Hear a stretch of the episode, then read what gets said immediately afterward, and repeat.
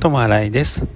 今日は火曜日で授業がないので朝ゆっくりしてたらあっという間に12時ぐらいになってそれでジムに行ってそれから図書館とかに行ってもう夜になってしまいました。